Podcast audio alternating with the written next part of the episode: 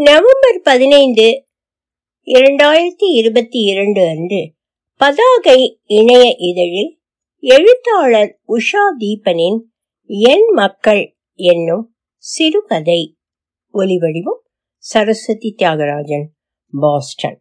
வீட்டு வாசலில் ஒரு குடம் பதினைந்து ரூபாய். வேன் தண்ணீர் வாங்க இஷ்டமில்லை ஈஸ்வரனுக்கு. பத்து ரூபாய் தான் விற்று கொண்டிருந்தது. இப்போது கூட்டியிருக்கிறார்கள்.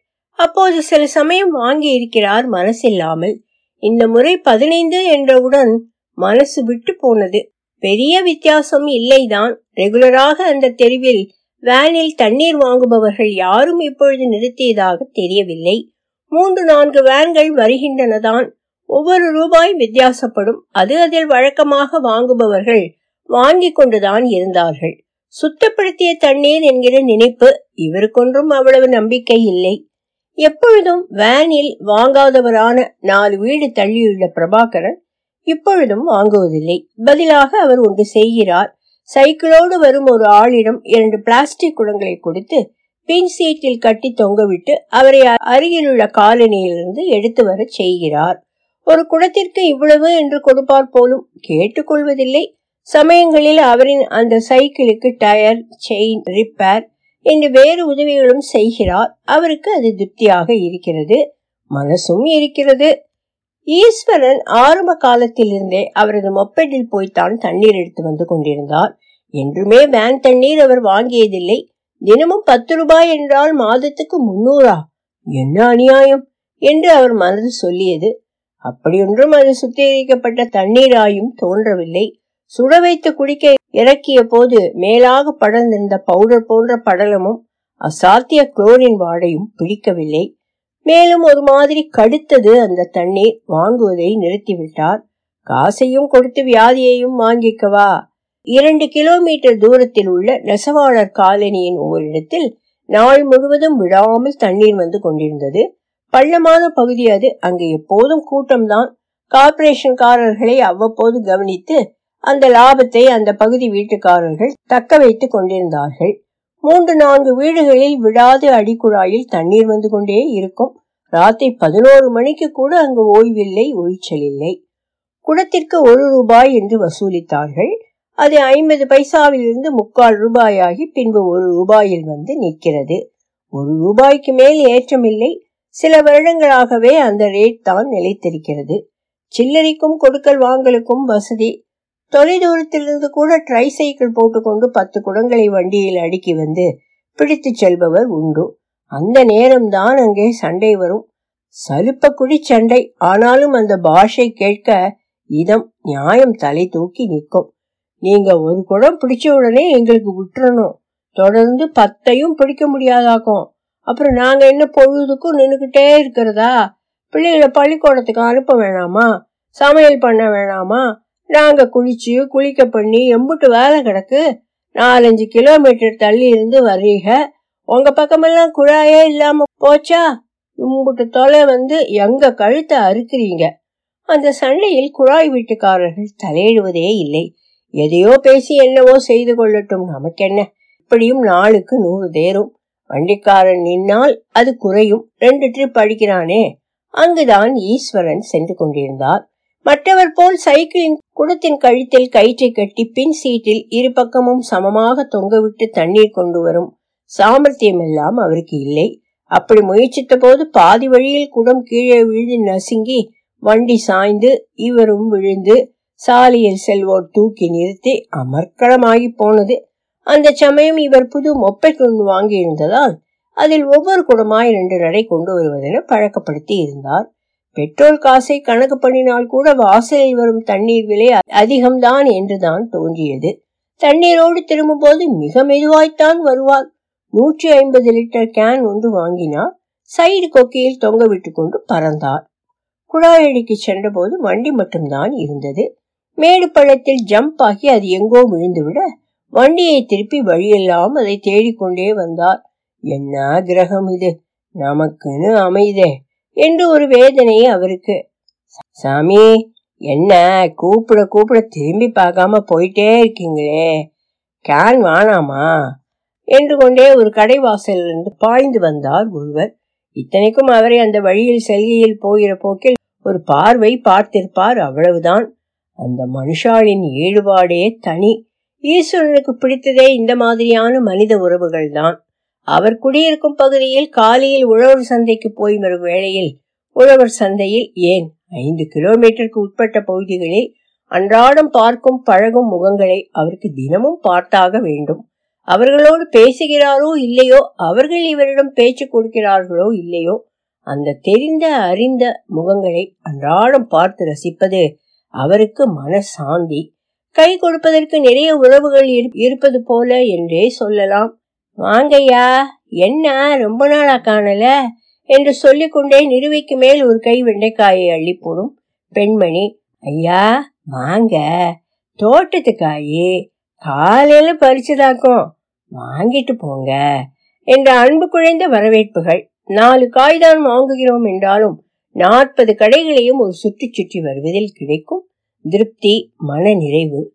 வழக்கமாய் பார்க்கும் போஸ்ட்மேன் மனோரன் சார் தண்ணி கொடுங்க என்று உரிமையோடு வாங்கி குடிக்கும் நெருக்கம் வழக்கமாய் தெருவில் பழைய பேப்பர் எடுக்க வரும் சிவசாமி அன்றாடம் கீரை கொடுக்கும் முனித்தாய் உப்பு உப்போய் என்று சைக்கிளில் ஒரு மூளை உப்பை வைத்து ஓட்டி கொண்டு வரும் சம்புகன் தெருக்கடைசியில் தோசை மாவு விற்கும் மரியக்கா இங்க வண்டியை நிறுத்திக்கிட்டா சார் என்று கேட்டு புதிதாய் தான் வளர்த்திருந்த வேப்ப மரத்தடி நிழலை பிடித்த அயன்காரர் அந்தோணிசாமி வாரம் தவறாமல் சாக்கடை தோண்டிவிட்டு காசுக்கு வந்து நிற்கும் பஞ்சாயத்து பேச்சு.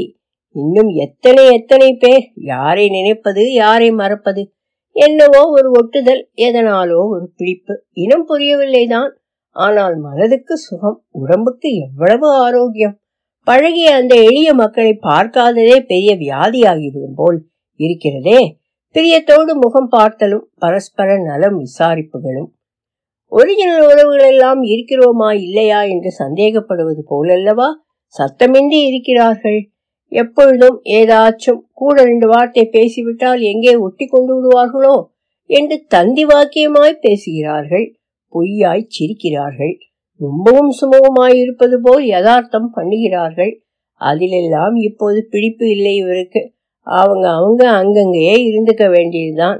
அப்படி அப்படியே செத்து போய்க்க வேண்டியதுதான். யார் யாரை நினைச்சு உருக போறாங்க? எல்லாம் வெறும் வேஷம் மாய. அடுத்தடுத்த தெருவில் இருந்தாலும் தனித்தனிதான். பிடித்த மனிதர்கள் அவர் வாழ்ந்த ஊரின் குடியிருக்கும் பகுதி மக்கள்தான். அதிலும் பலருக்கு அவரை தெரியாது. அவருக்கு பலரை தெரியாதுதான். ஆனாலும் அன்றாடம் முகம் பார்க்கிறார்களே அது ஒன்று போதாதா? பார்த்து பார்த்து பழகினவர்கள் ஆகிவிட்டார்களே. ஒரு வார்த்தை பரஸ்பரம் பேசியதில்லைதான். பேசினால்தான் ஒட்டுதலா? பார்வையிலேயே எத்தனை நேசம் வழிகிறது அங்கே? இல்லையென்றால் அன்று குடத்தோடு கீழே விழுந்தபோது ஓடி வந்து தூக்குவார்களா? மனிதனின் இயல்பே உதவுவதுதான். அடிப்படையில் மனிதர்கள் நல்லவர்கள். சூழ்நிலைதான் வாழ்வியலின் கஷ்டங்கள் தான் அவர்களை திருப்பி போட்டு விடுகின்றன. ஆனாலும் விழுமியங்களாய் ஆழ்மனதில் படிந்து போன நன்னெறிகள் அவர்களை விட்டு என்றும் விலகுவதில்லை. மாநகரத்தின் மெட்ரோ தண்ணீர் லாரிகள் அவரின் நினைவுக்கு வந்தன. எந்த சந்திலிருந்து எந்த பூதம் பாயும் என்பதாய் குறுகிய வீதிகளில் அதை பொருட்படுத்தாமல் கேங் கேங் கேங் கேங் என்று காது கிழிய ஏர் ஹாரன் அடித்துக்கொண்டே ஒதுங்கவில்லை என்றால் சமாதிதான் என்று அலறி விட்டபடி கிடுகிடுத்துக் கொண்டிருக்கின்றன அவைகள். அடுக்கங்களின் தேவைகளை அவைதான் பூர்த்தி செய்து கொண்டிருக்கின்றன. அது சுத்தமான தண்ணீரா சுத்திகரிக்கப்பட்டதுதானா என்பதையெல்லாம் பார்ப்பதற்கோ கேட்பதற்கோ அங்கே யாருக்கும் நேரமில்லை. கிடைத்தால் போதும் வந்து சேர்ந்தால் போதும் என்று சம்பை திறந்து வைத்துக்கொண்டு கையில் காசோடு காத்திருக்கிறார்கள் மக்கள்.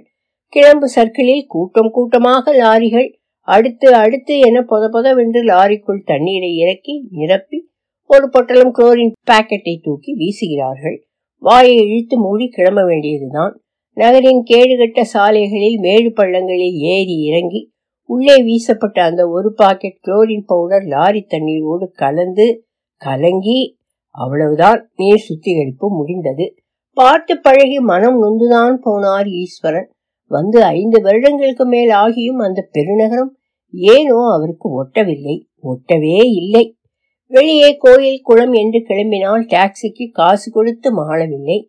அதென்னவோ அந்த நகரத்திற்கு வந்த பின்னால் தான் உறவுகள் எல்லாமும் அங்கேதான் பல்வேறு இடங்களில் நிரந்தர வாசம் செய்கிறார்கள் என்பதே அவருக்கு புலப்பட்டது. நியாயத்துக்கு இப்படியா விசேடங்கள் வரும்? மாற்றி மாற்றி மாற்றி மாற்றி கல்யாணம் காட்சி வளகாப்பு ஜனனம் மரணம் என்று எல்லாத்துக்கும் தகவல் வந்து கொண்டே இருக்க போகாமல் முடியவில்லையே? மொய்யெழுதியும் டாக்ஸிக்கு கொடுத்துமே பென்ஷன் காசு பூராவும் கரைந்து போகும் போல் இருக்கிறதே. என்னடா இது அநியாயம்? ஓய்வூதியத்தில் ஒரு ஆயிரம் கூட நான் எனக்கென்று செலவு செய்து கொள்வதில்லையே. அத்தனையும் அனாமதேயமாய் போய் கண்ணுக்கு தெரியாமல் என்ன மாயஜாலம் இது? நல்ல கதையப்பா நல்ல கதை. வெறுத்தே போனார் ஈஸ்வரன். சொர்க்கமே என்றாலும் அது நம்மூரை போல வருமா? அது என்னாடு என்றாலும் நம் நாட்டுக்கு ஈடாகுமா? ஆளவிடு சாமி என்று சொல்லி கிளம்பியே வந்துவிட்டார் தனியா போய் இருக்க முடியாதுப்பா என்று பையன் சொல்ல என் மக்கள் முகங்களை அன்றாடம் பார்த்தாலே போதும் எனக்கு. அதுவே பெரிய ஆரோக்கியமாக்கும் என்று மறுத்து மாநகரத்துக்கு ஒரு முறுக்கு போட்டு விட்டார். மனைவி சிந்துஜா பம்மியதை அவர் கவனிக்காமல் இல்லை. நீ இல்லைன்னா என்ன? என்னால வாழ முடியாதா? இருந்து காட்டுகிறேன் பார் என்று நினைத்து கொண்டார் வயசாக வயசாக கணவன் மனைவிக்குள் பிரியமும் பாசமும் அதிகரிக்கும் என்று பெயர். இங்கே என்னடாவென்றால் இவர் எப்படா தனியே ஓடுவோம் என்று காத்திருந்தார். பையனிடம் அவ்வளவு ஒட்டுதல் பார்ப்போம் அந்த நாடகத்தையும். நீயும் அறியா? என்று என்று கூட ஒரு வார்த்தை அவளிடம் கேட்கவில்லை. கெட அவ்வளவுதான். நான் தனியா இருந்தா நிம்மதியாத்தான் இருப்பேன். என்று இவர் தனக்குத்தானே சொல்லிக் கொண்டார் இப்போது தேவை தனிமை. யாரும் குறுக்கிடாத தனிமை. அமைதி. நிச்சலமான அமைதி.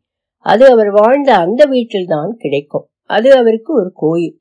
அவர் தாய் தந்தையரோடு வாழ்ந்து கழித்த சொர்க்கம். அங்கே அவர் பிராணன் போனால்தான் நிம்மதி. இதோ அவருக்கென்று உள்ளே சேட்டக் ஸ்கூட்டரில் இரண்டு கால்களுக்கு நடுவே அந்த தண்ணீர் கேன் வண்டியை கிளப்பிவிட்டார் ஈஸ்வரன்.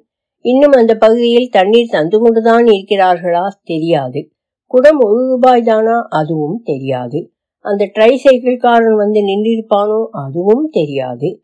ஆனாலும் அந்த ஜனங்களை பார்த்தாக வேண்டும் அவருக்கு. அவர்கள் பேசும் பாஷையை காது குளிர கேட்டாக வேண்டும். அதில் ரெண்டு கெட்ட வார்த்தைகள் தொற்றி கொண்டிருந்தாலும் பரவாயில்லை. அவர்களின் அந்த வெள்ளை மனசு அன்றாட பாடுகளில் உழண்டிடும் அதனையே கருமமாய் ஏற்றுக்கொண்டு பயணப்படும். அவர்களின் வாழ்க்கை. கரித்து கொண்டும் கலகலப்பாய் நகர்த்தும் அவர்களின் அன்றாட பொழுதுகள். அவைதான் எத்தனை ரசனைக்குரியவை எவ்வளவு மதிப்பிற்குரியவை. அடடே வாங்க சாமி என்ன ரொம்ப நாள் ஆளை காணல என்றவாறே ஒட்டுமொத்த குரல் எடுத்து வரவேற்ற அவர்களின் அந்த அன்பில் திளைத்த கண்கள் கணத்தில் கலங்கி போக வந்தாச்சு வந்தாச்சு இங்கேயே வந்தாச்சாக்கும். என்று சிறு குழந்தை போல் உற்சாகமாய் கூறிக்கொண்டே வண்டியை ஓரமாய் நிறுத்திவிட்டு அவர்களை நோக்கி ஆதுரத்தோடு நகரலானார். ஈஸ்வரன் கொண்டாங்க கேன முதல்ல நிரப்பிடுவோம் என்றவாறே எட்டி வாங்கினது ஒரு பெண். மகளே என்று மனதுக்குள் ஈரம் கசிய அழைத்து கொண்டார்.